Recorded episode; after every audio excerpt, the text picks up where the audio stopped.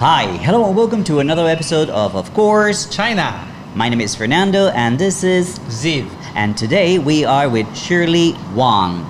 Uh, Ziv, why don't you tell us something about Shirley, please? Shirley Wang. She was born a little over 15 years ago in Taiwan, but then uh, moved to the mainland, China. Lived here most of her life, um, and went to uh, international schools uh, right from first grade. And uh, she started writing when she was eight, which is kind of impressive. And um, then later on, she continued to do different uh, uh, freelance work as a teenager, like writing, taking photos, videos. And recently, she published a book which is about business for teenagers. Thanks for being here, Shirley. Oh, thank you. Here Thanks at for having me. Starbucks? Yeah. Yeah. thank you for having me. All right, cool. Um, so let's uh, show you guys uh, the book. It's Yeah. called Business Insider with a Teenager, Shirley Wang. Um, okay, tell us a little bit about, about the, what the book is about and uh, what brought you to writing this book. Yeah, of course. So, Business Insider with a Teenager is basically a business guide for teenagers specifically. So, it kind of teaches you a lot of things about what you need to know as a teenager in the business industry. So, you know, there's, of course, like how to work, how to get a job, how to do interviews, how to start your own business, um, how to get along with people, how to make those connections, and mo- a lot of things about social media because this is a really big part of our kind of our generation is social media and how you can also make money off of social media. And one of the most important topics that I kind of tap into is how you kind of break the stereotype around, you know, being really young, but also kind of, you know, working as someone that's really young. So, because, you know, you're really young, but, you know, a lot of people think that, oh, you're too young, you can't work. You have to be 18 to work, or at least 16. But this is like, this book is kind of like a way to tell people that you don't have to be a certain age to start working and start, you know, kind of pursuing your dreams, I guess. Makes sense. Um, can you tell us why, why you decided to write the book, and, and what, what was your motivation? So I think why I started writing this book is because there is in this industry there you know there are a lot of business books. Like I went to this library in Taiwan and they had like in the management and business section they had a lot of books but they were targeted at adults. There were no books that were targeted at teenagers or young adults. So I think that was like kind of a missing chunk in the business industry where they don't really target the younger generation and kind of help them navigate towards you know where they want to be. So I think that was something miss that was something that was missing, and I wanted to kind of fill that gap. Right. Fernando, you read books about business? Uh, I've read books about business. I actually went to business school for the first six months of my university, and then I switched. Uh, but I wanted to ask you a question. I mean, do you say that there was a void in this industry? Was there a void, or was it something that perhaps had been tried before and failed? I mean, tried before and there was no market for it. Perhaps there aren't too many books written for teenagers about business because, well, not many of them have the opportunity to go into business or the, the, the, the desire to go into yeah, business. I think the Ziv something said something like there's like a really small percentage of teenage entrepreneurs and people that you know like younger people that are entrepreneurs. And I think that's really true. And I think that's just like there's a smaller community, which is why it hasn't been really like kind of branched out, kind of made into a big thing because there aren't a lot of teenage entrepreneurs or you know teenagers interested in business. Because you know a lot of my friends personally, they when they think about business, they think about something that's really boring and that's very kind of like oh it's just about money, like it's just not very. It's boring for them fun. at it's boring age? for them basically, yeah. When, when did it start being not boring for you?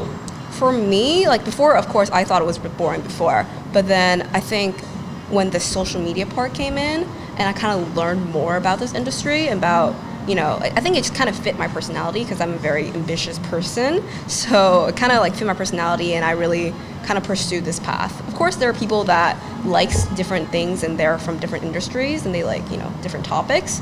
But personally, I was very into business. So, so I, I read a little bit the first few pages, and uh, I should read more later, and I will.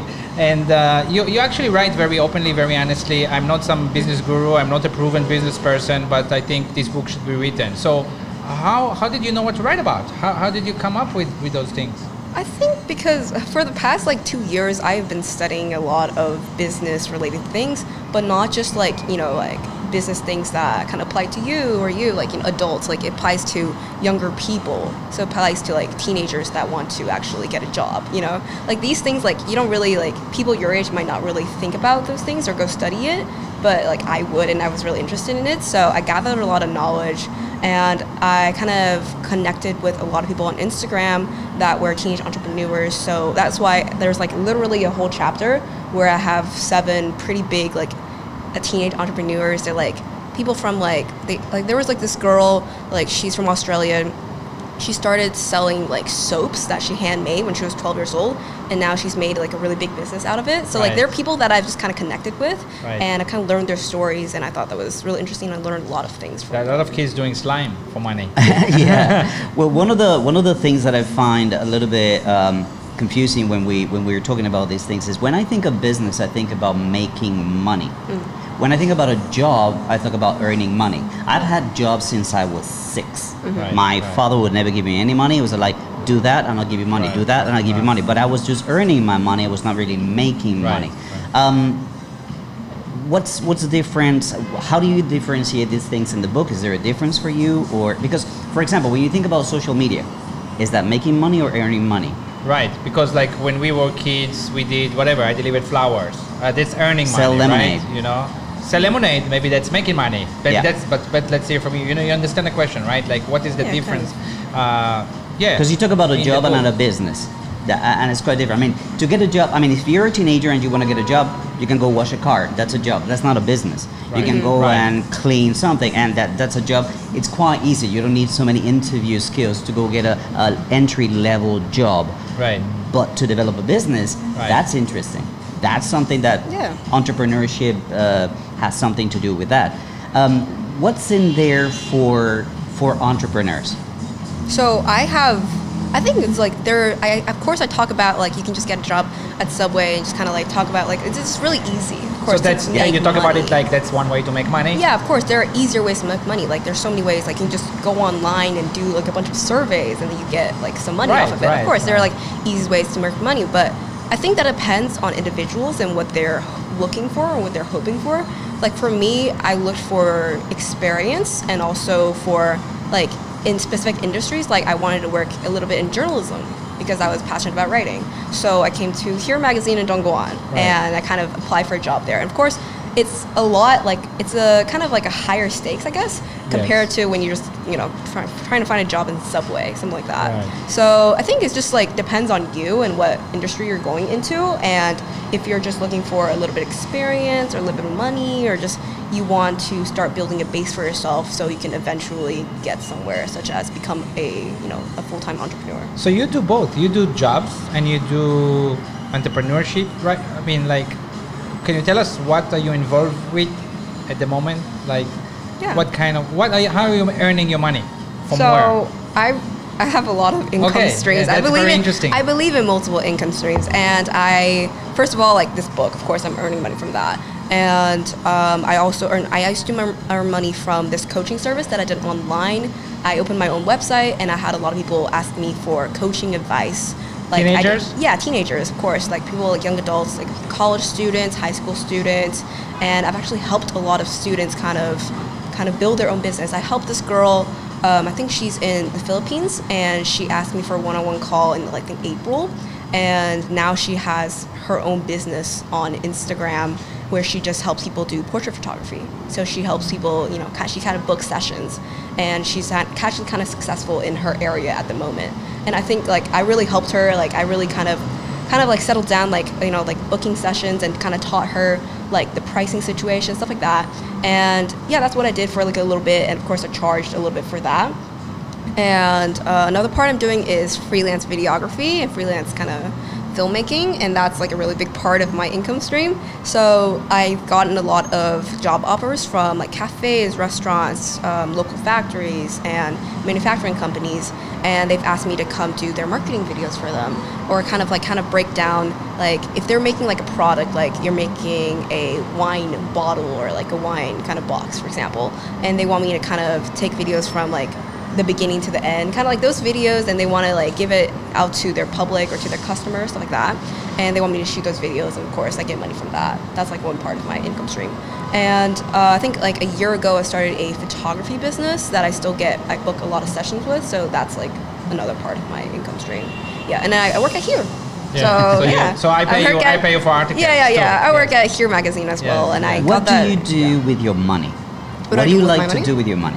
Uh, I save it mostly. I'm very specific with how I allocate my money. So I have like this. I just kind of I had book it on my phone, and I know like where I'm spending my money. Like if I go out to eat, because my mom doesn't give me any money. She probably gives me.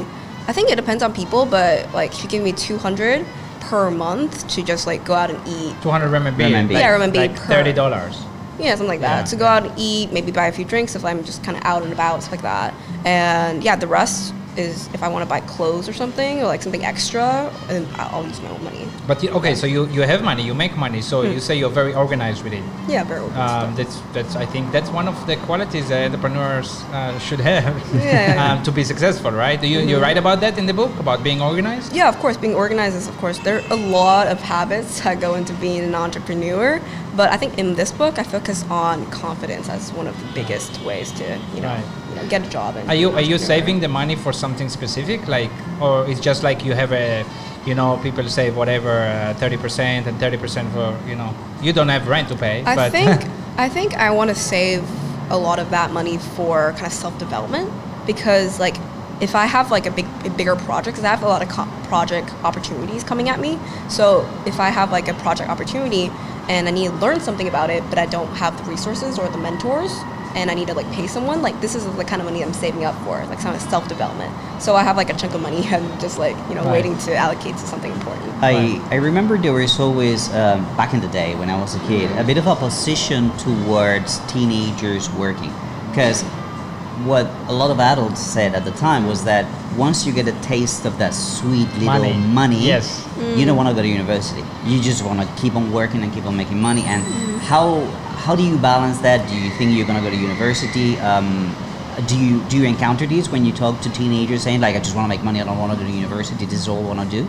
I don't want to do uh, YouTube videos and that's all I want to do, or Instagram modeling and that's all I want to do. that is a very very big debate and question especially for people like my age it's just like whether you want to go to college or not because there are a lot of people that say college is not worth it and it's really it's a lot of money and you just go there and you you know you, you go there for like kind of the college culture and not exactly just to learn something that's going to be useful for you when you try to get a job in the future. So my personal answer to that is that if you don't if you go if you kind of go if you go to college you have and you want to drop out then you have to think about a few things first. You have to think about um, like do i have the base? Do i have like do i see see myself going somewhere after this do i have like an entrepreneurial path do i have like a business that is like steady you know like you can't like drop out for something like like one youtube video that goes viral and the other like just one YouTube video that goes viral, and the others don't go like you know aren't doing as well. Some of that like you, you can't do it for like simple small things. It has to be something that is It- promising, It's like so- a promising path. It's so mature of you to say that. I mean, honestly, um, is this something you, you? Be, I think you probably learn a lot, right? So Yeah, you consume. So those books that you saw at the, that bookstore Mm. um, for adults, uh, you say should have uh, they should have books for teenagers, but actually you read those books for adults, I guess. Um, not Some of a them. lot. I've, I've read some of the best ones. I choose like the best ones right. are the most popular ones, of course. So someone like you consuming a lot, learning, you know, self-help, self-business learning, and, Mm-hmm. and, and all of those things. Um, what what medias do you use? What mediums do you use to consume, to learn? I use YouTube. You use like YouTube? a lot, yeah. Right. They have a lot of good resources up there, so of course YouTube is like a big resource, and then Instagram to connect with entrepreneurs that are you know that might be helpful. You know, I think that's a pretty good. But I mean, with YouTube, which is I agree 100. percent I'm sure you do. That you got everything on YouTube. Uh, you Mm-hmm. Yeah. wanna anything you wanna learn, you can find it. Yeah. So you, you still read books? Yeah, of course, I still read You do books. still yeah, read yeah, books? Yeah, I, I think I used to read more books than I do now because I'm very, I'm a, I think I'm sort of kind of an impatient person, so I'd like to get straight to the point. And like books, sometimes I think some books kind of like they have one central idea in that one book that they want you to get, and that they have like one theme. But I want to learn multiple things, you know. So like it's like I want to get straight to the point rather than like what you can do in a YouTube video. You just get straight to the point.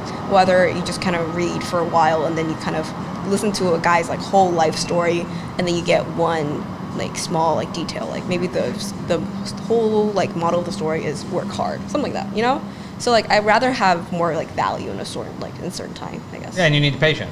I yeah, mean, which people don't have today. Yeah, of course. Like I, I think I follow the stereotypical like short attention span of my generation. It's just You do follow that? Yeah, I but you still read that. books. I read less. Less. Now. Yeah, Okay. definitely less. So I mean, okay. So uh, writing a book, I wanted to say. Uh, Mm-hmm. So I always, I also write since I was young, not eight, maybe fifteen. Okay. Okay. But uh, you know, and it's a thing. People that like to write, it's a thing. They say one day I'll write a book, right? Yeah, of course. Uh, especially you know, being in China for so long, like one day I'll write a book about China. But Yeah. you know, we say it, and you're not even 16, and you, you did it. Yeah. and so how how long did it take you? Like, uh, you know, it's it's difficult to write a book. Hmm. So I did a lot of research on this. So I think there's a lot of things you have to come like you have to think about first. Like one of the things is how long do you want your book to be about to be, you know? Like what is your content going to be about? And for example, my niche was the business, like entrepreneurship books. So how long i are those books usually, you know, how many words are those, you know? And yeah, it took me 3 weeks, which I think is kind of fast, but I self-published it, so of course the process is gonna be faster.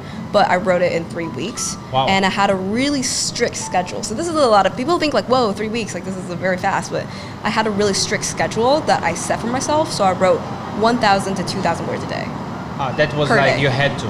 That I had to. Yeah, and I was very, very consistent. So for three weeks straight, there was not one day that I did not write 1,000 words. And that wasn't like Taiwan back then, and that's when like the coronavirus was like you know starting to kind of break out. So there was like even like there was like a day where I had to take a flight back to China. And that day, I still wrote 1,000 words. I wrote like 1,000 words on my phone, and then I copy pasted it onto my computer later on. So it's just kind of like dedication. It's just like a mindset sort of thing, I guess. Yeah. How did you How did you start to organize your book? I mean, you you knew you wanted to write about business and Yeah. for teenagers. How many chapters are there? How many uh, subsections? Sorry, how many chapters are there? So there are eight chapters of as of now. I was planning on doing like ten or twelve chapters, but I think I think your plan changes over time for writing. So I had this really clear outline of what I was going to do, and every single chapter was like every single chapter kind of touches on different topics. So I had like these main like big kind of topics that I wanted to cover. So of course I wrote those down and kind of break those down and had those important points that I wanted to cover as well. And I kind of just like did an outline. It, yeah, yeah. yeah, yeah. Mhm. Yeah. All right. And um, did you do any proofreading? Uh, did you have anybody read your work before you actually went to print, or Yeah, I had an editor. I had two people. Like one was my editor and another one was a like a business friend. Like he's going into the business industry. So I had a friend kind of read over, give me some pretty like main idea, like big suggestions of like like there was like this chapter that he thought like my morals were going a little bit wrong. Like he was like, "Oh, this is not a very good tip. You know, like this is just not a very good way. I don't I don't think you're structuring this right. You know." So he gave me a lot of good tips and yeah, and then He's it was also a really helpful. teenager? He's like 18. He's 18. Yeah, yeah. So I want it from like a younger perspective because I didn't want. And then I also had um, I sent a few chapters to the eight people that kind of contributed to the book in my chapter three. So I interviewed with them and I had put their interviews in the book. And they kind of wanted to get to know what this, book, what this book was about. So I sent them a few chapters, and of course, some of them gave me some tips and ideas of you know what they wanted to add or what information they wanted to put in. So you have a part of the book where you talk to those uh, Yeah. those influencer teenage influencers. Um, they're not just influencers. There are um, entrepreneurs and uh, yeah, influencers and YouTubers, Instagrammers, like just people that kind of make money through their industry, bloggers as well. Like there's so many of them, and yeah, I just kind of like asked their story and kind of interviewed them. I emailed all of them. They're all I think they all live in like one lives in Australia, most of them lives in the U.S. And yeah, just kind of interview them, contact them. So there is kind of a community that, no, I guess not always connected. Not everybody know each other, but there's kind of community of those people around the world that yeah, you of course, to. of course, yeah. Right. And uh, so, what, what's the most important advice you think? What's the most important advice you give in this book, or, or three? Very, oh, that's very hard. Um, I think. Like, I if you take one thing from the book, what? I think, I mean, I read a few of the reviews that, like, I personally can't because I wrote this book, but like, I read the few of the reviews, and one of the most important things is just be confident and don't overthink it because I feel like a lot of people is a big thing for teenagers. Like a lot of teenagers are very like they fret a lot, especially during interviews or something like that, and they kind of get in over their heads. So I think one of the biggest things that people learned from this book was be a little bit more confident and kind of settle into like who you are and be more confident about what you want. You know. So I think that was like a big idea that people kind of pulled away from this book. And of course, there's a lot of information, and it's like a, it's like a guide basically. And they learned a lot of like information from this book. So yeah, there's a lot of things people learned. I So the principle of done is better than perfect goes along this way. Like think- get something done, don't just Yeah, yeah, yeah. Don't like overthink it. I think. Yeah. So like before, I used to like over like I used to write a lot of like novels. I think like drafts of novels, and I would probably like write the first chapter, and then I would read over it, and I would stop because I didn't like like it. I didn't think it was like perfect enough, and I think I was do I could do better. So I just stopped with that idea, and I didn't even touch it anymore. So I think that was like pretty, you know. I think that's a great advice. I I I, uh, I I'm pretty bad with that many times. You know, yeah. It's not so. Then you're not fast enough. You just Mm-hmm. Yeah. don't can't decide. Is it good enough? It's not. Mm-hmm. mean, it's, yeah, being a perfectionist can be a bit of a challenge. Um, I think that one of the biggest issues with entrepreneurs is finding the path to scaling things up. Mm-hmm. Because making money is easy. Just get something cheap, just sell it for a, for a profit. That's it. You made your money. Mm-hmm. Repeat and scale up. That's the challenge. Is there anything there about scaling a business up until it becomes a multi-million operation?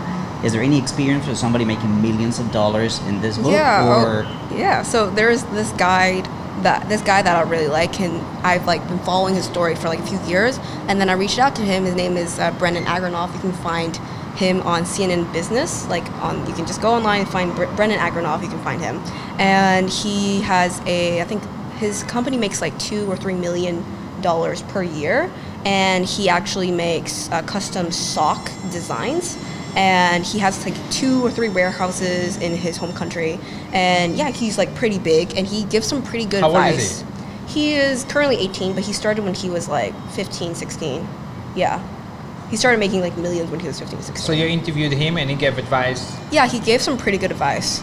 Like a, a lot of them gave pretty good advice, but he gave some. I think his I think his main advice was, I think about who he connected with.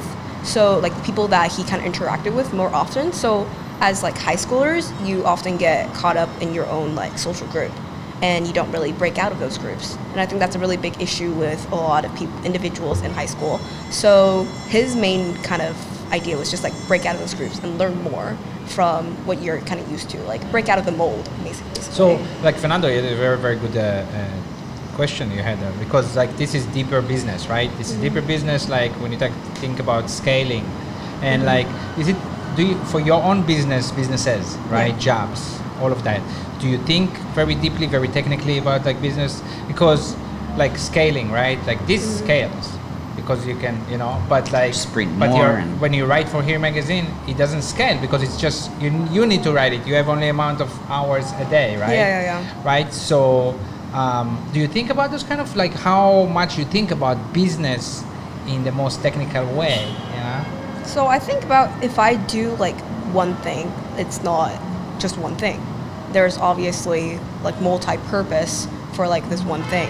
Like for example, I wanted to use this book as kind of like a business card. So this is like one of the ways that people kind of kind of promote themselves as a first-time author. So you can kind of promote your business and also kind of attach like maybe your website or your services, like for coaching services, you can attach that as well. So yeah, scaling it up for like business wise, I think it depends on an individual. It depends on like who it is and what kind of industry they want to go into. Of course, this book has a lot of good tips for first time. So this is more like kind of first time, like how you start a business, how you set it up. But and then it gives you pretty good advice on like kind of the habits of entrepreneurs and kind of getting to know more people in the industry so that you can get in touch with you know those people with like these pretty good habits with pretty good ideas so you can kind of get started One of the things that um, I find more challenging when it comes to business is the legal side of business. Ooh, Let me yeah. explain. Your friend who makes uh, tailor-made socks, Yeah. right? that's that's nothing new. Anybody can do that. So how do you?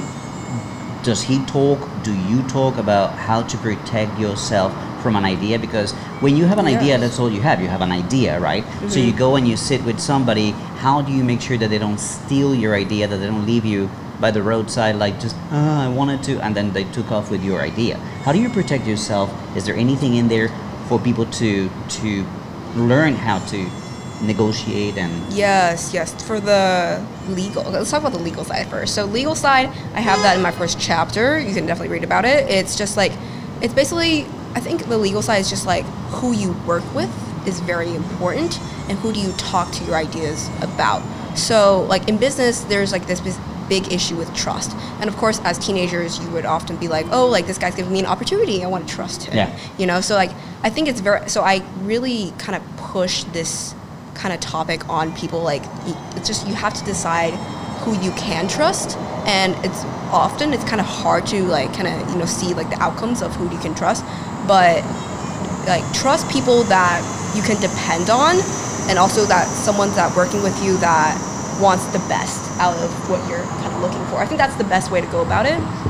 But yeah so that's like the legal side but legal side there's of course there's a bunch of things that you have to go through like there is if you want to make it like a legit business there is of course paperwork but then you need adults for that because you need to be of a certain age to kind of get all that paperwork done and of course i think it's best if you kind of utilize your parents to begin with to kind of help you set up all of that legal stuff first and kind of get you kind of associated and understanding like more understanding about kind of what to do and you know how to make this bigger how to scale this up make it more like Right. a bigger thing All right. Yeah. Um, before we take a break and continue, where, where, where, so where can I buy this book other than Amazon? You say Kindle, right? Uh, yeah so- amazon kindle yeah Right, and then you're not selling it in the big store yet. You said, right? yeah of course not yet Right. So that's where to, you sell it in China. You have a Chinese version. yeah i have a chinese version but it's i only have 250 books of that for now right. so it's Ah, not you don't have there. a Chinese uh, Yeah. Kindle or whatever they no have it's here. not official yet i'm trying to upload it for the next few weeks but yes of course there's going to be a chinese version up very soon Before we go into the cut, can you explain to me this cover? Yeah, it's What- actually this printing is extremely orange. Like this is not the best version. They're still printing more version of that. Right. Yeah. What is in the background there? What, what is it?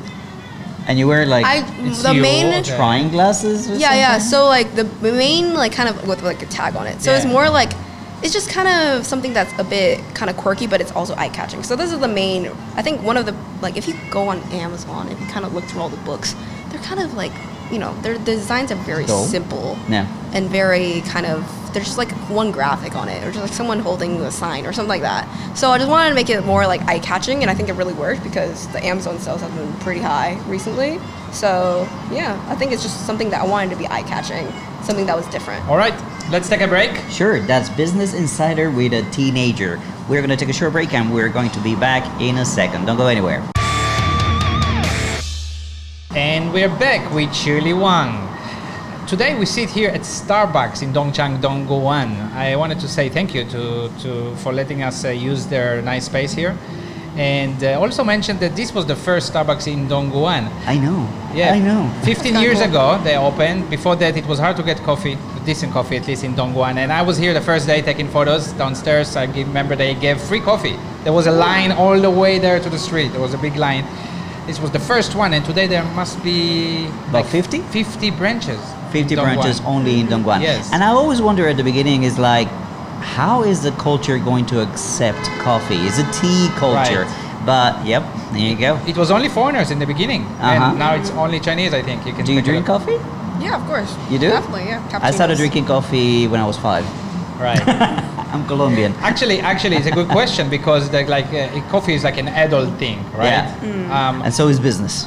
Yeah, so it's exactly. So you, you do business and you wrote a book and you drink coffee. And what other adult thing you do? I mean, if you ask me personally, like this is already part of my lifestyle, so you can't really tell, like, ask, like, what Right. adult things do you Right. do? Yeah. Right. But I think the biggest thing is that I make money. A lot of people my age don't I go ahead and you right. know, have a job or make money or something. I think that's Right. the biggest thing. Right. That's that's what we wanted to, to talk about um, uh, this part of the video. We wanted to go back a little bit and talk about your childhood, talk about your your parents, talk about your family, your education, and what brought you to this point in your life, 16 years after having been born. So why don't you tell us a little bit about well your family first, and then we could talk about your school and other other influences. Right. Yeah, so my family, I'm Taiwanese. So my family has been here. We have a family business. We're in the packaging industry and we've been here for, I think, more than 10, 20 years. Okay. Yeah. So, yeah, I've been here all of my life and I've lived in Dongguan all of my life. So I have, I think coming from like a business family really has helped me kind of get into the mindset of business. And they've always kind of pushed me to motivate myself. And I think there's a lot of like you know, important qualities that a business family teaches you. And I think working hard is, I think, one of the main like core ideas that you kind of are brought up with. So is it is it like I mean I, I told you when we met a few months ago right uh, I was a bit I was fascinated with that because as a parent to uh, almost a teenager um, you know I look at my uh, my daughter and I mean she plays a lot of games on, on, her, on her iPad. And I think like many other kids right? And you're different. So like you say influence from your parents they do business. But is it like was it hands-on or was it like nuances? Like you, you saw them working hard or they actually got you Sat know, you down. And yeah, and, and wanted you to learn actively, like not learn, but you know what I mean, like observe, or was it passively? It's a little bit of both. So I think uh, my my father would be more kind of like he would have he had a pretty good reputation and he did a lot of business. So he did most of the business part. So I would look up to him, of, of course. And then my mother would be more she would sit us down or me down and then kind of like talk to me about kind of business aspects and pr- pretty big like business ideas so that I would be kind of inspired. So she kind of threw that in there and kind of like helped me get inspired. And then after that, I would just kind of go on by myself and learn more about this Right. industry. Yeah. Could you give us an example of one of these things that she threw at you that probably worked and made you uh, and inspired you? So I think that she, I think, I think there's so many things because I think she inspired like me to write this book, and a lot of the little things that a little like little kind of ideas and kind of like kind of like little life lessons that she throws in there. And of course i learn it and kind of implement it by myself and i think it's like a growing process. So there's not like one thing that mm-hmm. i can really pinpoint At what age you started reading? reading very very young. Like probably actually i started reading in fifth grade like started like really like liking to read and starting to like actually To really like reading, to like- like, reading and started Right. you know Did, spontaneously did your going parents push us push, push you to, to read more? they bought me i remember like really like they bought, they bought me like probably like 40 50 books kind of like just brought into my room but they were all like chinese books and i didn't like any of them but eventually i think i got into like i got into like little novels like you know fiction short stories like that and i just really liked it so yeah Right, right. So I'm, I'm looking for, you know, I'm trying to look for the the nature versus nurture. The, Yeah. what, what, which one is it? You know, you are a real life example of someone that's quite impressive. 15 and a half years old, um, you are making money, you're doing business, you wrote a book. Um, as a parent, I'm, I'm looking like, how do I make my child like that? My mom, a actually, a lot of people, a lot of my mom's friends have like asked her, and her answer is just like let them do their thing. That's her biggest answer because she doesn't really get involved with a lot of things that I'm doing. Like she's not very one of those like really active parents, like PTA, like all that stuff. Like she's she doesn't do that. She's more like laid back. She doesn't help me with my homework. Right. She's like figure it out yourself. That's her biggest model. Like figure it out yourself and kind of go do it yourself. So basically, you're saying there is a lot of uh, nature and here. independence. Yeah, independence. Yeah. Right. I, I had a personally like a different approach. Like my dad was a very stingy dad. What does that Like mean? like like he wouldn't give us any money at all. Yeah, like, my parents I want too. I want th- I want this. What you gonna do?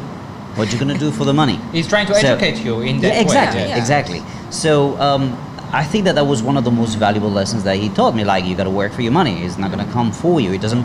I remember one of the things that he said. Perhaps you guys have heard it. Like money doesn't grow on trees. Oh, So- how many so, times? Yeah, like since I was I don't know five years old, I would clean my dad's shoes and he'd say, "Here's your money for tomorrow's uh, lunch at school." I'm like, "Okay, thank you, dad." And then I went to washing cars and taking care of dogs and walking dogs and painting houses, and I, I went up uh, not in business, but understanding the value of money. Um, when did you start making money? At what age?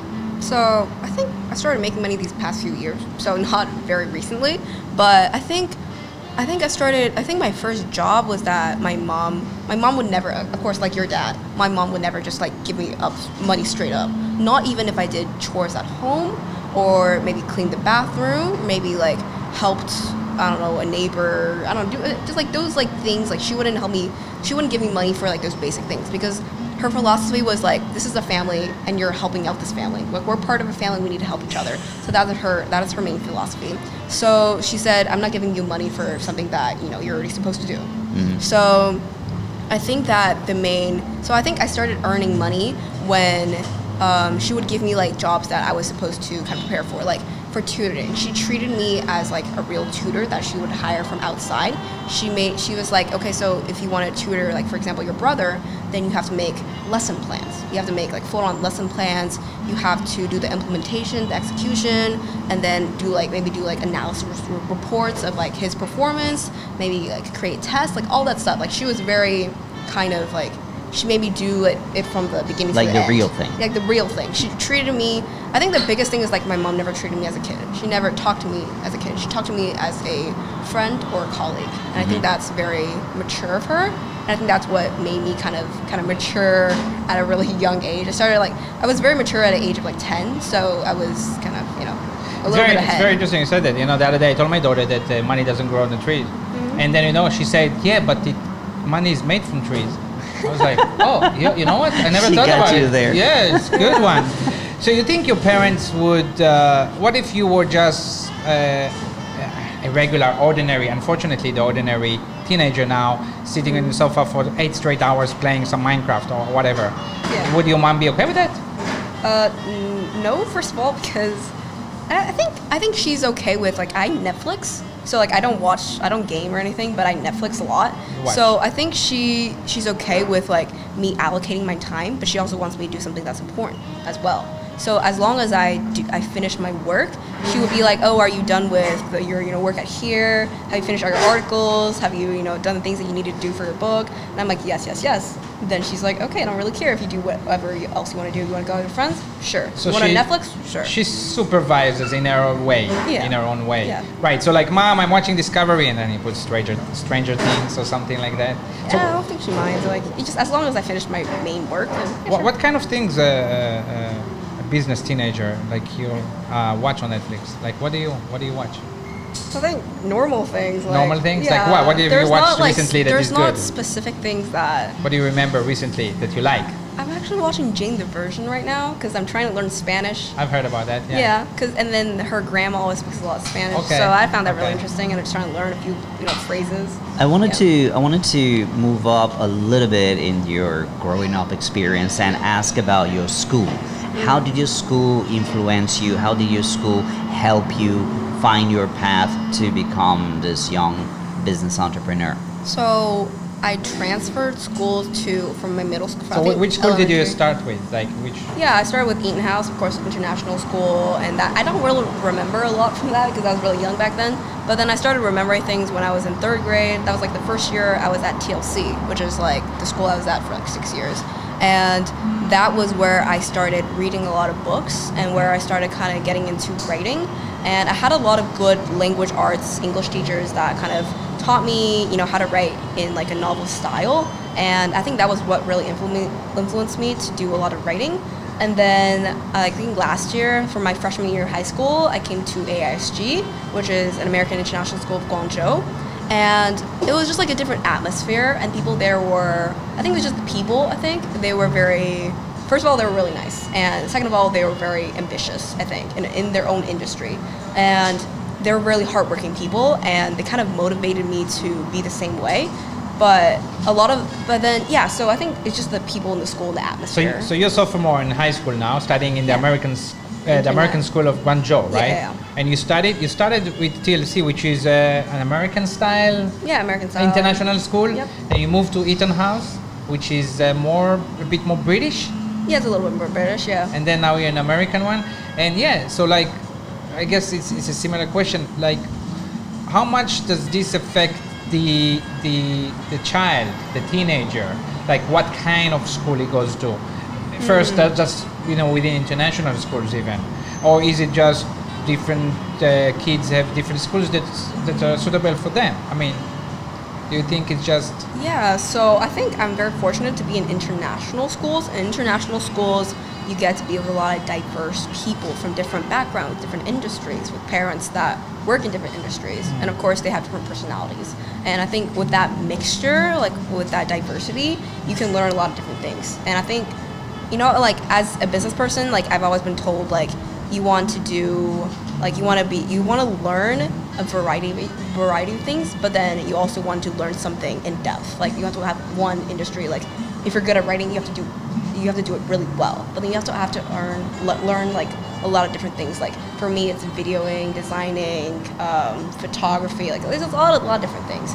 So like learning that from different people and being in an atmosphere where there are a lot of diverse you know students and friends then i think that's a really good atmosphere to be in so so you so you you learn some some of those things in school actually like photography? Did you have a chance to learn from someone at school? Uh, I learned that mostly myself. I did a lot of self-learning, I think, but then I think school-based, it's learning about connections, which I talk about. Like literally, I have a whole chapter talking about connections, and it's about how you build connections with people in the long term, and how you kind of utilize that, and kind of, kind of like you know, you hone that, and then you make that into like kind of long-term connections. And I think it's just like it's all about people. It's like if you're in in the business industry, you have to be good people. It's all about people. So I think it's good to kind of like build that habit to be around like a diverse group of people from an early stage that's international. uh, You know, to do, and then it's good. It's a good, you know, it's a good starting place. Yeah, the connections that you make uh, both at school, university, and through life are, are very important for the development of business. Um, we were talking about um, how different parts of your life have taught you and brought you to where you are. I personally think that failure is one of the things that teaches you mm-hmm. the most some of the most important lessons because they show you the weaknesses in your in your systems in your structures in your in your model right? And from there you can re-edify and be stronger. What about failure? Have you failed? Is there anything about failure uh, what is your experience failing if you have at any point So yeah, I think a lot of people are afraid of failure, and I think as a person that is very, I'm, I'm, I'm very, I'm both like efficient, but I also want to do things well. So like failure, of course, like it's it, it's kind of it's bumming out for people like if you just fail at something that you know you think that you're, you're really good at. But I think it's a good learning experience, and I can't really think of something that top of my head that I failed at. But of course, like every person has failed, and every person learned from those experiences and have actually just kind of gone better, done better, and hopefully, you know, kind of learn from their mistakes. I think that's the biggest thing in business is that you learn from your mistakes and then you do better. do you, have your sorry have your parents failed at anything has that taught you anything I don't think, I mean, not specifically that I can remember, but they have taught me a lot of things about, you know, not being afraid of failure and not being afraid to kind of, you know, do better and also to kind of like evaluate your mistakes. That, that one of the things that my, mo- my mother taught me is that you have to, like, you have to accept that you've made mistakes and then you have to go back and kind of evaluate what you did wrong there and, you know, do better in the future. That's the, mo- that's the main thing. Uh, we, we had a few failures last week, right? Fernando? Yeah. but no, but I mean that's very, it's very deep to understand that. I think people our age that have done business for a long time, uh, uh, it's something you understand. Uh, It's I wish I knew it deeply like now when I was her age. I wish. Because uh, yeah, it prepares you better for life. I mean, it actually I agree. It's very, it's like, it's like almost like I'm happy to fail sometimes. Like Yeah. it's the best lessons.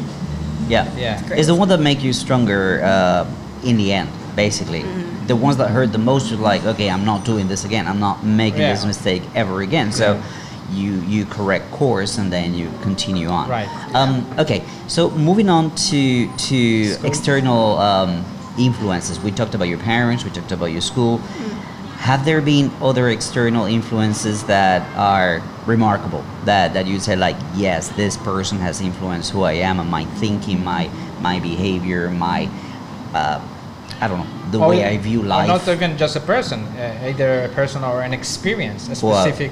a business model, anything, anything Yeah. else that has influenced you. I think recently that I can think of, there is one of my really good friends. His name is Philip, and he has really taught me, like, he's really taught me like, of being a healthy lifestyle. Because that's what like my family pursues is like a healthy lifestyle, and that includes like exercising, eating healthy, and also enjoying life and making money so you can, you know, do the things that you love to do. And those things are just very important. And I think he has taught me like because before I was a, a very very I think you could say unhealthy person. I wasn't very kind of on track with my life and I wasn't really organized. I didn't wasn't really responsible with the things I was doing. So I think as I think like if you go online and you search like habits of a millionaire or something like that and they'll teach you like all these habits of like exercising like you know those things and then yeah so implementing those things i think from a young age from like starting now i think is really important and it has really like straightened my priorities and has gotten me to focus more to focus on my own lifestyle which has really benefited you know my pursuit towards business things So this person influenced you. That was before you wrote the book, I guess. yeah, that was kind of during, kind of during. During? Yeah, yeah, during. So he's been like a friend for me. He's only been a friend for me like, probably less than a year. Okay. But he's a very influential person. Like really, yeah, has a really like, he has his lifestyle is something that I admire. What other things in your life that could have brought you to this, you know, to be who you are now? Like, for example, you told me before uh, you traveled a lot, right? Yeah. I mean, some people watching this don't get to travel, for example, right? yeah. We are expats here. You grew up as a, you know, in, in not in your home, homeland exactly, you know, and um, you had the opportunity to do that, right? So I guess this is one thing that helps. Yeah. So I think traveling opens. People say that traveling opens your kind of mind, your eyes to the world, and I think that's really important. Changes it kind you. of it changes you. Yeah, definitely. So I think that for me, at an early age, I started traveling, and my parents were really like they loved to travel, so they would travel probably like a lot, many times a year. So Where I have you been? Too many places. Too Like- many places. like, yeah, um, what's your, your favorite? Italy, one? England, Australia, China, like uh, U.S. Like I've been to many, many places, and I think being at those places is really has really opened my eyes to different cultures, different places, and kind of like the beauty of every single city and every single kind of place that I'm in. And I think it's also inspired my writing to be a little more, a little bit more unique. I think to kind of like open my eyes to different types of writing and kind of exploring, you know, I think it's been really good inspiration, honestly. Any other experiences that you remember that made you who you are? Like I don't know, maybe you volunteered, maybe maybe things that you know, like Fernando said, things that impacted you. In, in I think when I started my photography business, that was like when I first kind of broke into this like business idea. How old were you? I was, I was, I think I was like 13, I think. Yeah, and then I think that's like the most recent memory I can think of. But I was at an MUN trip. Like you know, people go to MUN like when you're at my age. And then we went to Vietnam. I was with a bunch of friends at the pool, and I started taking photos of a friend on my phone, and and then very and then they turned out to be very incredibly beautiful and very like very like really good, like very professional. And then eventually, I was in the hotel room with five other people, and we are trying to crack down a pricing list for packages and bundles for a kind of like a portrait photography business. And literally, like literally, in within three days, I had a portrait photography business, and in in one month, in less than one month, I made 2,000, 3,000 RMB from that business. And and what what was the motivation in that moment? Like, is it is it is it uh, oh this is fun? Actually, you're enjoying the process, right? Yeah. Or is it like I want to make money? Or is it like I want my parents to be proud? What what's the motivation there? I think it's not really much of a motivation. It was more like I was very happy that I was turning something from like a passion into profit. So there's like a main Satisfaction. Yeah, so it was a satisfaction. It was like I'm turning something that I really love, which is photography, into something that I can make profit out of, which is you know just making money and then kind of working with people, and that was what I really loved. So like having you know from doing this to this, like passion to profit, like that process and kind of succeeding in doing that, that was really satisfying. I guess. Uh, um, this might be a little difficult question. I'm not Mhm. sure. Like, uh, so like when if you look at the if you talk to parents now, Hmm. you talk to other parents. What advice would you give to the other parents that have a 12 year old, 11 year old, um, and they kind of they would be happy if they turn out kind of like you, like responsible, organized, trying to, to think of the future, you know. I think be very first of all be very observant of what I think every child is different. Like me personally, I just like to write. That's it. So I think be very observant of what your child like kind of is passionate about, and then kind of push them towards into making that into passion to profit that kind of idea because eventually every single parent wants their kid to succeed right and then they don't want their kid to be like i don't know some struggling artist on the street kind of selling their art something like that you know so you want their kids to be also first happy and then second of all successful or you know at least making a certain amount of money in the future where you can support yourself right? So i think first of all you want to kind of push them towards working hard and kind of pursuing their passion but then also acknowledging the fact that is this passion going to make you profit in the future? I think of course like right now it's a little bit early to kind of decide that but of course it's always good to have a bit of motivation. And second of all is to support them in whatever they do. So so so let them pursue their passion, but make sure they work hard on it. yeah yeah yeah Okay, so if you want to do one thing work hard on it Right. right. yeah I Coming agree. from from from a parent perspective, um, there's a lot of psychologists out there Mm-hmm. that worry about this this tiger mom kind of uh, Oh. Mm-hmm. uh, growing up and whatnot. What do you say to people who who are trying to say, "Hey, let kids be kids"? Like like for example, Mm. your kids. Your kids are doing kids things. Yes. Uh, They're not. They're not concerned with developing a Right, skill, a right, career. right. Uh, what am I? Yeah. They're just being kids. Right. Mhm. They're just being kids. Is that right? Is that wrong? Is this just different? I don't think there's any right or wrong concept to this because kids, they're just kids, and every single person is different. So, like, I matured at a really young age, and I think my path was probably just you know starting from here. You know, some people might mature like really later on. So, for my my mom, like for me and my brother, she has like different expectations, like literally opposite expectations. For me, like she wanted me to publish my first book when I was 10 years old. As for my brother, like at, at, He's never gonna write at literally 12 years old, he is still very naive Yeah. and still acts like a child. like most And she is totally fine with it because she thinks that he and then she and then she knows that he's really good at you know science things and mathematic things.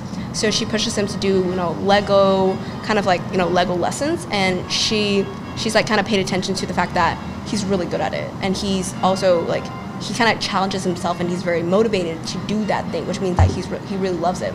So I think she's seen that, so she doesn't really expect her to be like me, who's like, you know written books and like you know. So there I- are different expectations. I guess it's uh, I guess it's difficult for you to answer. Like I, I would like to know what do you do if your child is just sitting and playing games all the time? Yeah. What can I tell you doing that to make you get up Okay. and do? But you're not like that, so I mean Yeah, I don't know. I- It's hard for you to answer that, right? I think if your kid is always, I think, playing games, I think that's okay. But I think you have to instill the mindset that it's okay to play games, but you have to do something that, something that is important that you like, that is, you know, that's something that is, you know, important for you and that you like first.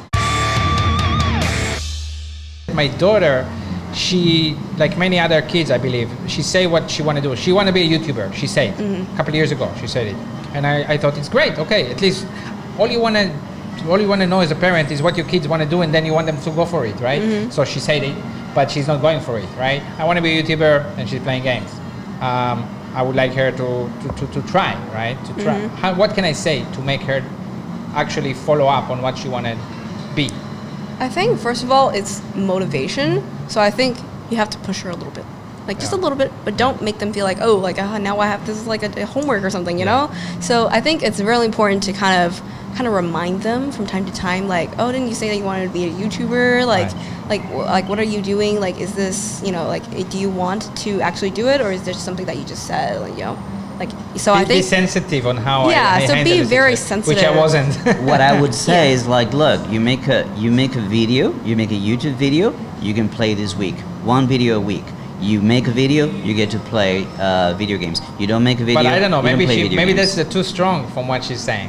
Yeah. Well, it's it's, so. it's, Eh. it's, it's um, positive reinforcement. You, know, Mm-hmm. you want to play your game, make a video.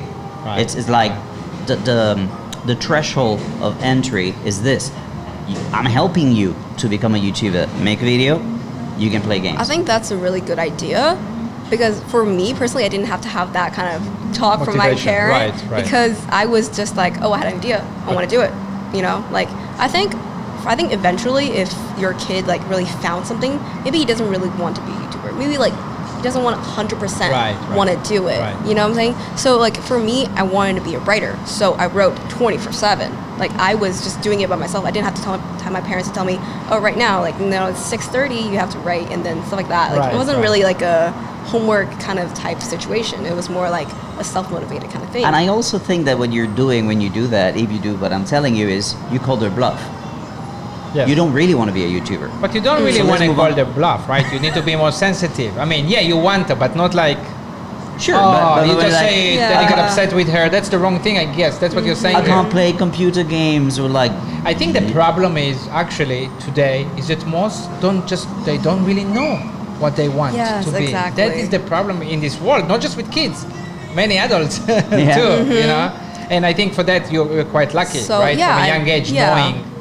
I think exposure to many diverse industries and like a lot of different things from like you know writing, designing, you know doing like multiple things. I think that's really got me into like what I really like to do, and I like a lot of things now. So I think it's really important to kind of expose your kid to doing multiple things and then letting them figure out what they really like.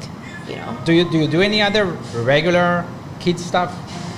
I don't know. For play, example? play sports with your friends.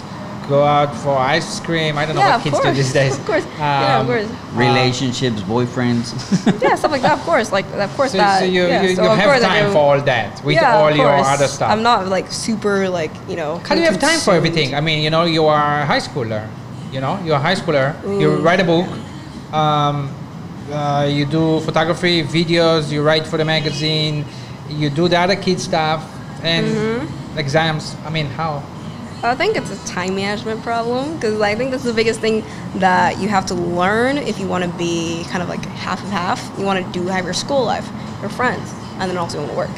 So I think it's just time management, and it's also just like if you really want to make it work, you will make it work because you really want to do it. So you will allocate the time for each specific thing. So like if I have to work from Monday to Friday, then I work from Monday to Friday, and then I have set allocate times that I have to do work, and I will do nothing else. But then like if I want to go out at night, like maybe on a Friday night, I want to go out with my friends, then yeah, I will not think about work, and I'll just go out with my friends. And there's certain things, and then you know you just have to allocate the time and do, Do you- time blocking. Do you, do you watch? Do you spend time on TikTok? Um, I personally don't watch TikTok because it's not you don't have to do a whole like Okay. SIM card thing. Do you do yeah, you no. do you use you use Facebook? I use Instagram a Right. lot. So We spoke about it before, right? A few weeks ago, Yeah. and I, I suddenly realized. I mean, I knew it before, but like it hit me. Like, yeah, then they don't like Facebook. Facebook is like old people now. Yes. Yeah, which is look what we got to. I mean, it's crazy. But uh, so so actually, like a bunch of 20, 30 year olds, 30 something year olds. They spend a lot of time on Facebook. They're wasting their time on Facebook, right? I- Uh, you don't, I know, but but people do that, right? You're also a productive person. You do a lot of videos, you know, and everything. Yeah. But I mean, a lot of people do that. I'm not talking about people here, business owners. I'm talking about general population, right? yeah.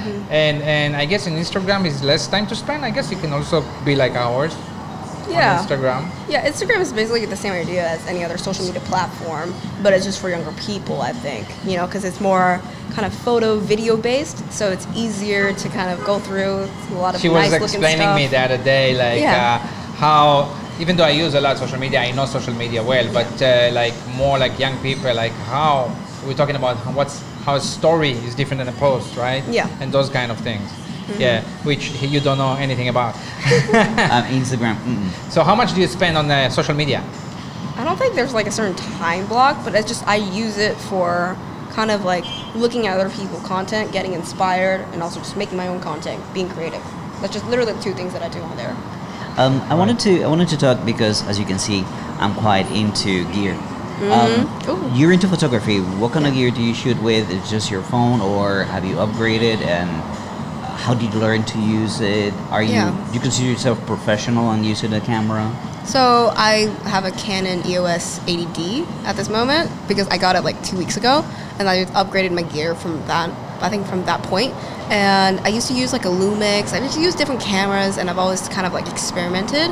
And a lot of like the I think for now, like the trend is film photography. I don't know if you're, you don't really know it, but it's basically having disposable cameras and shooting that kind of authentic, kind of like 90s, kind of like a little bit like a like a like a retro vibe. I think so. That that's very popular right now. So a lot of people want to do kind of like film photography shoots. And people have. I also have like a Olympus camera that is basically for film photography. So you have to roll the film, all that stuff. And I think yeah so i i think my film my kind of style has really like upgraded a lot and the gear that i use i think a lot of people on like professional photographers they're like they always like recommend you use different kind of gear right? But at the end of the day it's just important that you take good photography. It's not really about you know buying the most expensive gear you know? It's about kind of like just capturing the good content. And making sure that it's you know fits your audience's kind of you know. He doesn't like hearing that. No, but I mean, No, you no, got no, no. you got both sides, you know. But yeah, yeah, Yeah, yeah, yeah. You Also use what you have. You use what you have. Yeah, yeah, yeah. Right, right. You can use your phone and then be and get the 10 million views. Sure. You can. Yeah, yeah, yeah, Right, yeah. That's right. the thing. So yeah. How do you handle, for example, when you're going to do video uh, products, uh, Yeah. product video and product marketing? I think. How do you sit at the table and say like, "Hey, I'll do this video for you, and uh, I'll charge this much," and they'll look at you and you're like, "But can you deliver? Can you?" I mean, there's always that doubt from the person who's talking to you for the first time. Mm-hmm. Yeah, You talk about confidence, but more step by step, how do you handle that? Kind of like looking down at a, oh, you're just 16 year old. I think first of all, um, people are very shocked when I tell them I am only 15 or 16 years old. You know, so because I first of all Do you ever lie? I give them. I don't really have a line, but usually Do you- like no, do you ever lie? Do oh, you lie? Uh, not really. I don't think so. Okay. Yeah, for like Billy, like for example, when I was trying to get my job at Here Magazine, I first of all I sent in like a resume and online like I emailed him. I think I emailed like Here, and then I gave them my resume, and then he got it and he emailed, emailed me back, and then we had a little bit of conversation, and he was like, okay, I'll meet you like this time date for an interview. And I was like, sure. And then I came, and then I printed out a resume of like all my experiences, everything that I've gotten, and then I gave it to him, and he was really impressed. And then he was really impressed by like how confident I was, and in the end, like probably like the last like few minutes, I told him I was only 15, or I kind of slipped it in, you know, like, and then he was very, very shocked.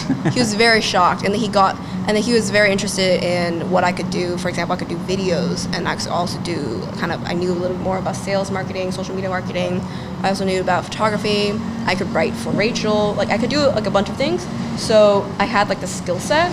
I didn't necessarily have like a lot of experience, but I had the skill set, and I was being very professional about it. So, and then he called Rachel, and then we had a great conversation with Rachel, and everything went smoothly after that. So, this is basically how really you handle. issue. This is basically answering your question, I guess. How you handle the kind of first moment where people know you're Yeah, only so 16 it's just- or 15. Yeah, Yeah, you so kind of just like you wait until until you've done all your presentation and like, and by the way, I'm Yeah, right. Yeah, so I think having that professional, because not a lot of people, because the, the thing that he told me that really shocked me when I gave him my resume, like giving him, give him like a, like a print copy of my resume, he's like, a lot of people, young people these days don't really do this. Like Right. when they kind of ask me for a job, for an internship, they're usually just like, uh, can I get a job or something like that. Something There that's is no cover letter. I think I Yeah, got- I got your email first. Yeah, yeah, I think I got, you got my email Yes, first. Yeah, of and I was impressed, very impressed, because yeah, I mean, actually, I, I think I was impressed mostly because you, uh, we're in China, right? So, I mean, I'm 17 years here. I don't know how I'm prof- I guess it depends where you live, where you are. New York, probably people are professional, right? Yeah. Um, some place in oh- Ohio or Idaho, maybe less. But in here, a lot of time, like Billy said, you get an email, job application, there is a resume attached. There's nothing in the email. Oh yeah, that's what he said. it's not even cover letter. Yeah. I mean, really? Like, hi. And I got used to it. I get, Yeah. I'm not even saying I'm not going to interview them. I still interview them. I shouldn't probably. But her email was cover letter, resume, other stuff, you know, like proper, right? Yeah. So, uh, Old extre- school. That was Extremely more, important. that was a little bit of a training in school, so I did They teach you in international school. They don't right? really teach you. Like I did like this course. I did like a yearbook course, and we had like a three person making our entire like literally. This was how thick the yearbook was, and it was des- it was down from like design, templating, emailing people, photographing everything. We had to do the whole thing by ourselves, and I emailed probably 100, 200 people for that one year and just to get information and I had to be very respectful, very, you know. So I think that was something that was taught to me that I really value and that was something that I learned a little bit more about myself and I kind of implemented when I was going out for job interviews. So, so now since you are young, but you're making money in different ways, Mm-hmm. um, you, I spoke to you about it in the, in the preparation, right? Like I said, I said honestly, like usually, it would be great you are someone that is able to do things, and um, but we wouldn't pay you usually, right? We wouldn't Usually. pay someone like you. Say, okay, internship, you know, okay, you can write. Let's let her write, see how she does, and it's an internship of whatever six months, right? Um, but with you, it started differently, which we respect a lot, right? Um, you think you're ever going to do internship with anyone? Like, would you work for someone for free to learn something? I think I would. Yeah, Because- definitely I would. So it, it doesn't make you like feel like, oh, I'm making money, I'm not doing it. You know what I mean? Yeah, yeah, of course, of course. I think I think it depends. I think it depends on what industry you want to go into Right. and also what company that you want to apply to Right. and what, you know, if you just go for like a job versus internship what you're going to get, you know. So Right. I really kind of put that into view and just see like depending on like it depends on like your time and where you're at if you're in college, if you want to earn a little bit of money or what your purpose is basically. Right. Yeah. Right. Um, I wanted to continue asking a little bit about this product photography. Mm-hmm. Um, when you meet with a customer, Yeah. do you introduce your vision or do you listen to them exactly? What is it what they want? Do you do you would do you do Hmm. what they want or do you sell what you want to do with the product, for example I think for people here, I think it depends on places, but here in Dongguan, most people want you to take a specific kind of video. And you They know, know I- what they want. They know what they want. So I think as someone that's like a freelance videographer, you're you're like you know delivering that, but then also adding a little bit of your twist to it. Mm-hmm. You know, so it's kind of interesting where you're kind of adding your own kind of unique taste to and that's what they kind of want they want you because you can add that a little bit of like different value something that's interesting something that's never seen before Mm-hmm. and they want that but then they also want you to kind of follow the guidelines that they're kind of set yeah Do you do you write shooting plans? Do you prepare like as professionally as you can? I think I prefer I, as professionally as I can because as one person that does from the planning to the shooting to the editing to the delivering, like I've done like the whole process. So I think first of all it gives you a bit of independence so you can kind of decide what you want to do. But then I also try to kind of deliver like proposals, kind of like kind of break down, have a good conversation with the CEO, whoever's hiring me, kind of like getting us on the same page first is really important, and then shooting, and then you know, kind of getting that development. What So- is the, the highest value product that you've shot? Like, have you shot a car? Have you shot jewelry? Have you, what kind of things have you shot I think I've shot for, I think a cafe. They have a lot of. They're basically like Starbucks. Like they're really like they have a lot of shops around China and in also in Taiwan.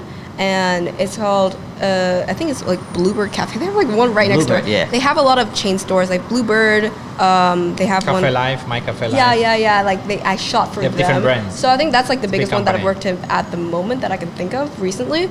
But yeah, they wanted me to shoot like a new, like their their new like bread. I think. So I shot that, and I think they put it up in like with some marketing videos on WeChat and also on you know different like cafe stores. I think. So they're putting it on. Yeah, yeah. They put it in like whatever they have a TV. I guess. Is, Yeah. is this something you? um, What do you enjoy more? Just photography, videography, editing, uh, writing. Which one do you enjoy the most? I think uh, there's not one that I enjoy the most. I think because I can't do like this is why I kind of tap into different things, so I don't have to get you know be stuck in one industry. You know. So this is an entrepre- entrepreneur idea, you Yeah. know, to be to know many things, To know many things. but not specialize in one, Yeah. because then you know you build a company probably. yeah, yeah, yeah, Yeah. yeah, yeah, yeah, So you also want to have you want to have a skill set, but then as a leader, as someone like Right. if you're a CEO of your own company, Right. you have to tell other people what to do, but you have to also know what they're doing because you know maybe you've done it before. If you're telling your photographer to do this, you can do it yourself, honestly, but you just want to have someone to do it, and you also want to know what they're doing. So you kind of, but then you're also overlooking the project and developing like the ideas. behind yeah, it is stuff. important to be able to evaluate what the person is mm-hmm. doing. But I kind of feel like writing. Yeah, writing. Am I right? Writing is seems like something that you have more passion for, so especially since you started at eight. I don't know. Maybe I'm wrong. I think I think you wrote a it's- book. Yeah, I think it's been. I think it's different over time because I was. I used to be more passionate about it before, but then I've also kind of diversified and tried a lot of different things since then. So I've had a lot of different passions. I think, but writing, I think, I think, you, as you say, is my main, main one Right. for now. Yeah. I, I work a lot with teenagers, and um, well, Chinese teenagers are are quite peculiar in way that they they have developed their their maturity. One of the things that I like to ask them, and one of the things that they often tell me is, "Oh, I want to be a boss. I want to be a boss. I want to be a boss." You ask any teenager, "I want I mean, of what? I don't know. I want to be You, a you boss." said it so carefully, by the way. You said it so nicely. Yeah, just, uh, but I have a question for you. What is your definition of success? my definition of success, I think. What What is success to you? Do you consider yourself successful?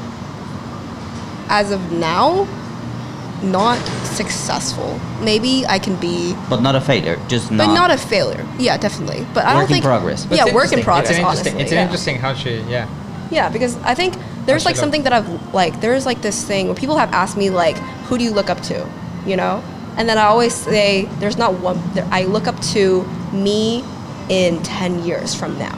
So I'm always kind of pursuing, you know, to do better. But there's not always like you know one person that I kind of look up to. If I look up to I don't know like a superstar or something like that, like a celebrity, but not like something But, like but that. you didn't answer the first part of the question, which is the most important. What is part. success to you? Exactly. What is Success to me successful? is basically being satisfied with what I'm doing. I think just to be like, you know, kind of reaching that point where I'm like, okay, this is something good. I am proud of this, and you know, like, like I'm like making kind of like a difference in the world, and I'm doing it a little bit to help people. You know, So, it's just, it's just something, you know, There's that balance between creating things yeah, and making money. yeah. Would you do it for free if it satisfies you? Satisfies you? Would you do? I mean, for example, I'm a teacher. Yeah. And I always think to myself, if there's anything that I would like to do, is I would like to teach in some of the poorest areas of China, where where I, if I didn't have to worry about money, that's what I would like to do, because that's what I know I can change people's Mm-hmm. Yeah. lives and future. That's what I would love to do. Yeah, of course. But then there's the practical side, like, Yeah, I hey, think. but Starbucks, right? Eh, mm, eh. So Mm-hmm. it, it's, it's it's finding that balance. So. Um, there you go. I mean, I I think that, that realistically speaking, Mm-hmm. I think it's interesting. Yeah, I think it's. Uh, uh, if you ask me, you're very successful. At this point, for who you are and what you're doing, you're very successful. what is success to you? Sorry. it's, it's a very it's a very complicated question, but success to me is being content, yeah, exactly. being happy with your life, Being what you're doing, satisfied. satisfied. ask me, ask me. Yeah, what what is it? what is it for you? For me, success, and, and we've talked about this in other in other podcasts, is I set goals for myself, hmm. and then I just put time, energy, money into achieving them. Remember when when you guys wrote about me and my YouTube channel? I said like, don't look at my my YouTube channel now. Look at my YouTube channel in five years. So in mm-hmm. five years, Right, I'm not I'm not there. then I'm calling it quits. But The same with Ironman, the same with my company, the same with scuba diving, the same with. I give myself targets and I just go for them, mm-hmm. and then I can look back and say like, I've accomplished a lot. but if you didn't accomplish it, would you be Learning. learning, right? Yeah. So it doesn't mean you're not successful. I mean, you, their life is full of many different things. For Sure. some people, successful means just their family. Mm-hmm. And for some people, it's uh, you know other things. One thing for sure, it's definitely not just money. For sure. No, Yeah. yeah. right? we can all agree on that. All right, so let's. I want to ask you uh, about um, the difference. Like you asked about, you, you mentioned teenagers, Chinese teenagers. You mentioned, and how they just uh, they want to be a boss, which is ridiculous. From come on, I mean, you said it so nicely, but it's ridiculous, right? it's a ridiculous uh, things to aspire to. I mean, yeah, it's a result. It's not something to, you know, um, but it's not their fault. It's the way things go here, education in China. So that's what I wanted to ask you about, right? Um, you were fortunate enough to study in international school, right? And um, That gives you a mindset. yes, Yeah, it gives you course. mindset, a, a space to think, creativity, and many many different things, right? Not to say that international schools in China are the best things in the world, but you know, comparing with Chinese schools, Mm-hmm. that uh, you know, you know how the system works there. Mm-hmm. yeah, my kids go to Chinese school, but my kids, I want them to speak Chinese fluently. You have Chinese at home, right? Yeah. It's different. They don't have.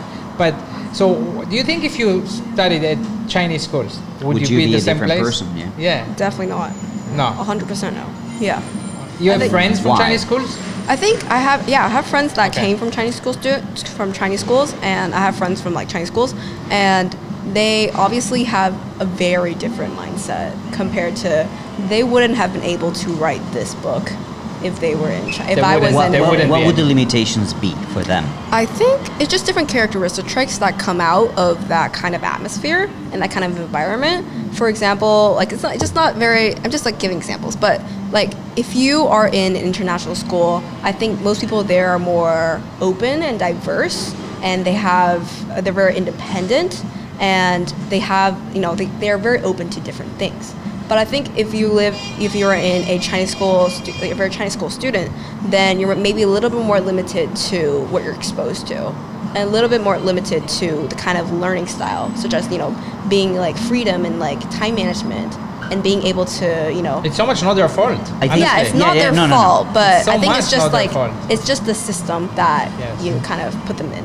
the way the way that I see Chinese school education, and I think what they where they really suffer is they limit creativity too much. There's no room for creativity. It's just Yeah, just true. repeat, repeat, memorize, memorize, It's not like memorize. they don't want you to be. There is no room for that. There is no Exactly, room. because mm-hmm. how you're going to evaluate the value and, and, and the, the creativity of 50 kids if you're a teacher? No, I just need need performance. So this is right or wrong. It's just A or B, and, and th- th- mm-hmm. that's it. You got 99%, you got 95. But like, let's see what is the creative value behind this. and, Yes. and then there is no space for creativity when even when you are done because they're done with school at six and then they have homework a lot right and then they are done at eight or nine some schools even worse or whatever right mm-hmm. and then imagine it's like when you had a hard day at work and you come back home you just want to relax and unwind you Yeah. cannot there is no space for creativity these that's kids true. have no space yeah. Mm-hmm. so I mean, and in the end, I guess, I mean, some of the parents, like, maybe also the reason why they want to be laoban, or want to be a boss, right? Uh, it's So not they can do what they want.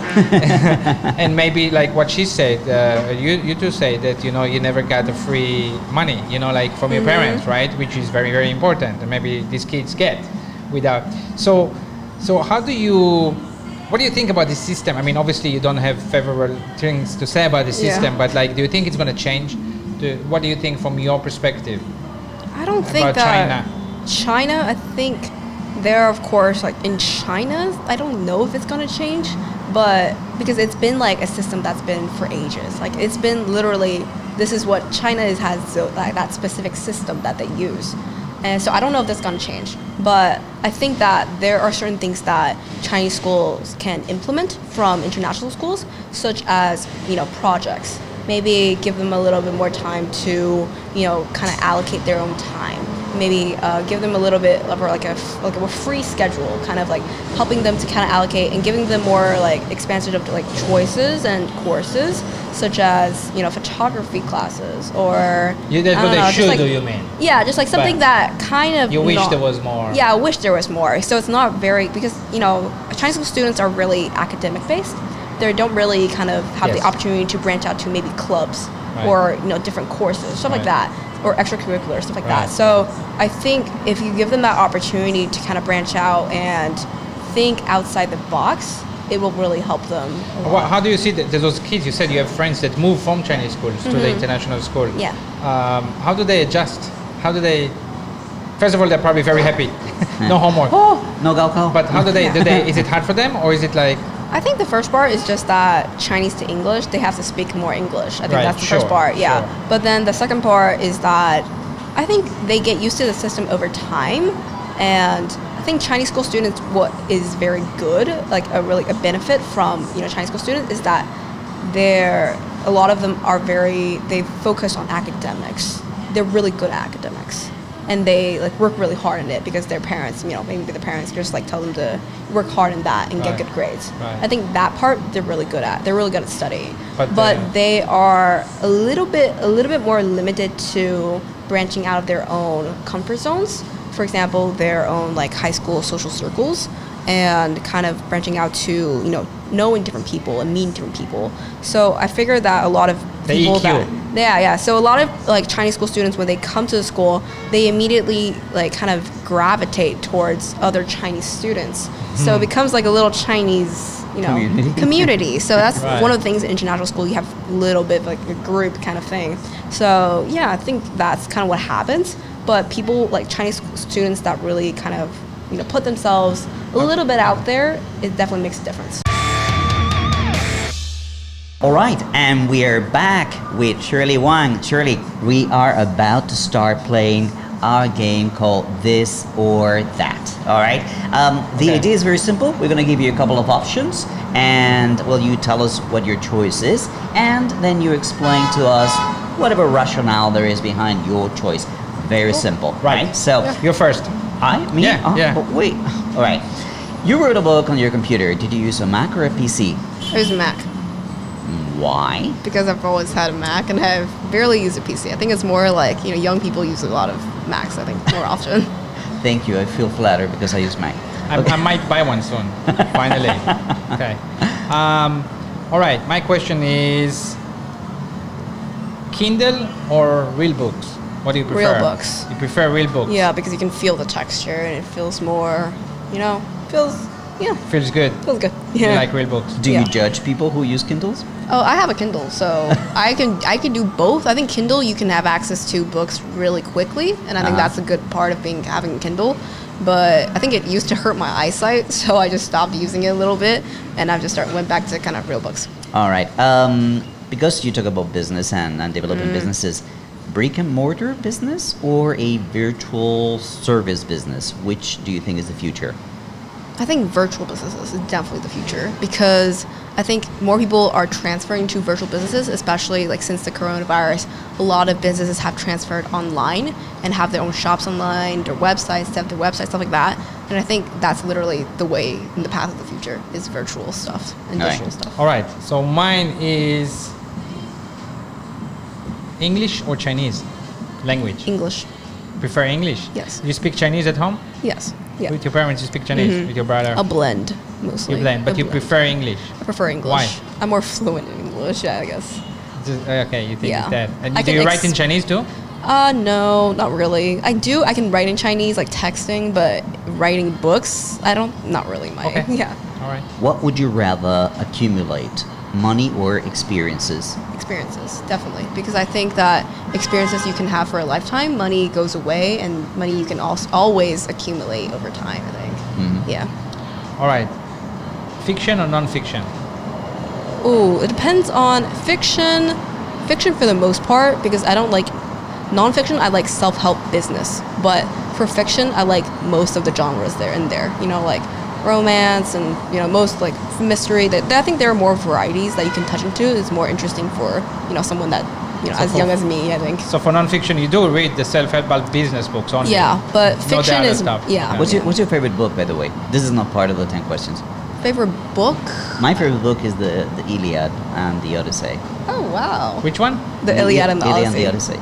Yeah, so I think my favorite book has been, uh, I think it's called Girl Boss. I think it's by Sophia Amar- Sophia Amoruso. Uh-huh. She um, she is the um, CEO of a really famous retailer in the U.S. And she kind of just tells her story, and it's very fun, interesting. Kind of inspired this book actually, and it was very. So it's a self. It's a it's a non-fiction. yeah, it's a little bit of an autobiography. I think. Yeah, Alright. it's about her business. Yeah. On to my next question. Who should earn more, husband or wife? It's very difficult. I don't think that's very. Uh, since I'm female, I'm gonna say wife, but I think like there's always that family dynamic where the husband has to earn money and the wife has to stay home. But I think that you know, since we're going to like our generation is basically breaking that mold into where the wife can also make money and the dad can be stay-at-home dads. You know, so I think both ways is fine. But as a female, I'm just gonna go for you know wife. I guess yeah. All right. Um, mine is YouTube or Instagram. Hmm. You, YouTube for YouTube, I think, because Thanks YouTube has taught me a lot of things. But Instagram is You more like of like Instagram. Instagram. Of course, I love Instagram. It's very aesthetically pleasing, and it's you can also learn a lot of things, connect with a lot of people and then different different purposes. I think for both, but YouTube because I learned a lot of things from YouTube. Okay. All right. Um, my last question is: Mm-hmm. the goal justifies the means? Mm-hmm. Yes or no? The goal just the goal the goal justifies The means. So Like when as you long, do you as do long everything. As you, as long as you get the goal, it doesn't matter how you get there. yes or no? Like I you would you do anything? I don't think I think you have to put your morals in mind, but I think for the most part, yes. But then for like, if you do something that doesn't really you know follow your morals along the way to get to your goal, then obviously it's not good. But then of course you know achieving your goal is great, but then yeah you have to consider what you're doing uh, during the process. So it doesn't justify the means. yes or no, I think. I think that when the goals are based on good values, Yeah. um, pretty much all your means or your decisions are going to be in line with those, Yeah, with yeah, those yeah. values. And your last one. And my last one is uh, Taiwan or mainland China. Taiwan, because Taiwan. I'm Taiwanese, so I have to say Taiwan. Yeah, If you, that's your home. yeah, that's my home. So Okay. Cool. Well, and that was this or that. But we are not done, Shirley. We're going to ask you a few more questions. So, Sif, you wanted to know a little bit more about. Yes, I wanted to know, uh, living here, what what age did you move to to the mainland from Taiwan? like when I was not even one. Not even one. Yeah, Okay. lived here my whole life. Okay.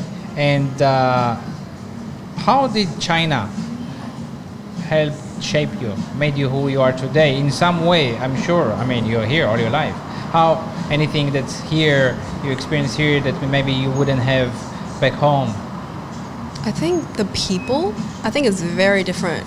Like the people that you deal with here, because there's uh, Chinese people definitely really different from Taiwanese people, and Taiwanese people, I think it's just like Chinese people are more ambitious in a way compared to Taiwanese people. Taiwanese people are more kind of, you know, they're very nice, they're very kind, but they don't really kind of step out of their comfort zones. And Chinese people are more kind of, you know, bold and ambitious and very Go-getters. Yeah, go-getters. Yeah, so it's definitely, you know, there's definitely a difference living here, and you're definitely inspired by Dongguan, which is the, the manufacturing hub of China.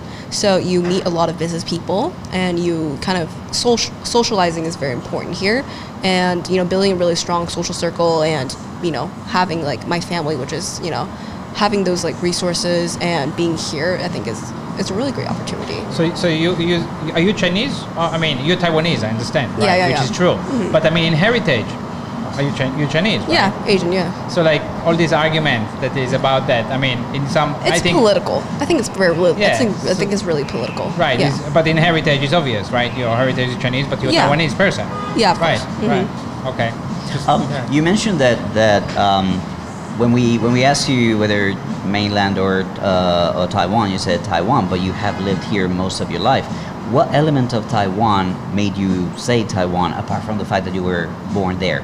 Do you go there often? What are your cultural I- connections? Or I think that I think that both are really great. But I think personally, for me as someone that's Taiwanese, I would stand with some people that are like Taiwanese, and then I like. I personally like I get along with Taiwanese people better than I do with not that I don't get along with Chinese people, but I have like a cultural connection with mm-hmm. people that are Taiwanese. And I think that's something that's really, you know, rare that you can only get like people that, you know, from your own country you can definitely connect with a little bit more better. Yeah. You know? So I think personally like that's what I I mean, honestly, I mean, it's of course Taiwan for her. Yeah. Because Yeah. I mean, if someone asks, Yeah, I wasn't expecting if a- someone, a yeah, if different someone, answer. Yeah, if someone yeah. asks me, uh, China or Israel, I mean, you know, I'm- Yeah. Yeah, it's yeah, my home, right? Even though some people may, may may prefer China, some people, Yeah, of course. like, you Yeah. know. Mm-hmm. But yeah, I, I understand. All right. So um, we wanted to talk about the future. Yeah, when we were talking about about um, what is success, you mentioned that you wanted to measure success based on who Shirley Wang is going to be in ten years. Mm-hmm. So, what's what's in the cards for you? What's next? How do you see yourself in 5, 10, 15 years? And this is like a job interview kind of question. Yeah, I think so. so Are you hiring? As someone that's pretty young, I think one of my benefits is that I get time to learn. So Mm-hmm. I can branch into different industries, I can learn different things, I can build more skills. And of course, that's what I'm doing now. And of course, I am obviously like in 10 years, I want to do be something. I want to do something that's bigger. And for now, like a big idea for starting with this book, it is a great resource for teenage entrepreneurs. And I think that is an industry that's not tapped into as well yet.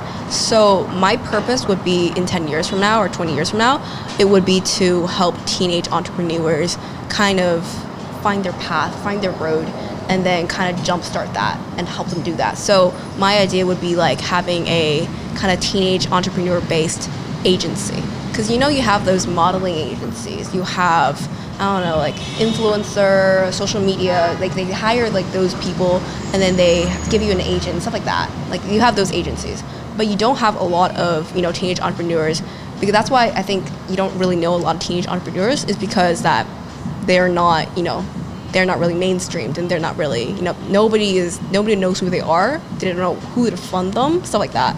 So i think i want to build a good base for people to get really good advice and also to help them out give them the connection that they need to jumpstart their career. So you mean you want to continue even when you are not a teenager anymore, helping teenagers? That's- yeah i think so. Yeah, okay. and then obviously i would have a good te- i would have a good team with like you know someone from this generation. I want to keep up to up to date with the trends. And of course with younger people. And as someone that's you know i can definitely start now i can start like this business now with this agency and that is a really good idea that i'm like partnering with like different people with the same idea and that have the same goals. So i think this is something that you know hasn't been done before and i want to do that. So in your mind, in your mind, you're surely going to be uh, a boss or yeah entrepreneur yeah entrepreneur, definitely. an Entrepreneur. owner of a business. And yeah that's where i want to go yeah Yes, definitely Mhm. definitely. Right. All right. That's interesting. Cool. Yeah. Well, Shirley, we want to thank you very much for your time, for Yeah. uh, sharing your experience and sharing your your expertise at such a young age Yeah, if with you watched, us. if you watched all the way till now, I mean, you definitely need to go uh, on Amazon and search for this and get it for your Kindle. Yep, Business Yeah. Insider for uh, with a teenager. Business Yeah. Insider for a teenager, and I think uh, I'm looking forward to hear big things about you in the future in a few Oh, more years. thank you Yeah. thank you thank you for having me All right, guys. Well, you know how it goes. If you like this video, give it a thumbs up, and if you like the content of our channel, then make sure to subscribe to it. And if you do that, don't forget to hit the bell button to do what? To be notified whenever there's a new video out. There you go. and well, you know how it goes. make sure to follow us on all the social media that's here at the bottom. And well, until we see you again, this is Fernando from, of course. China. Bye bye.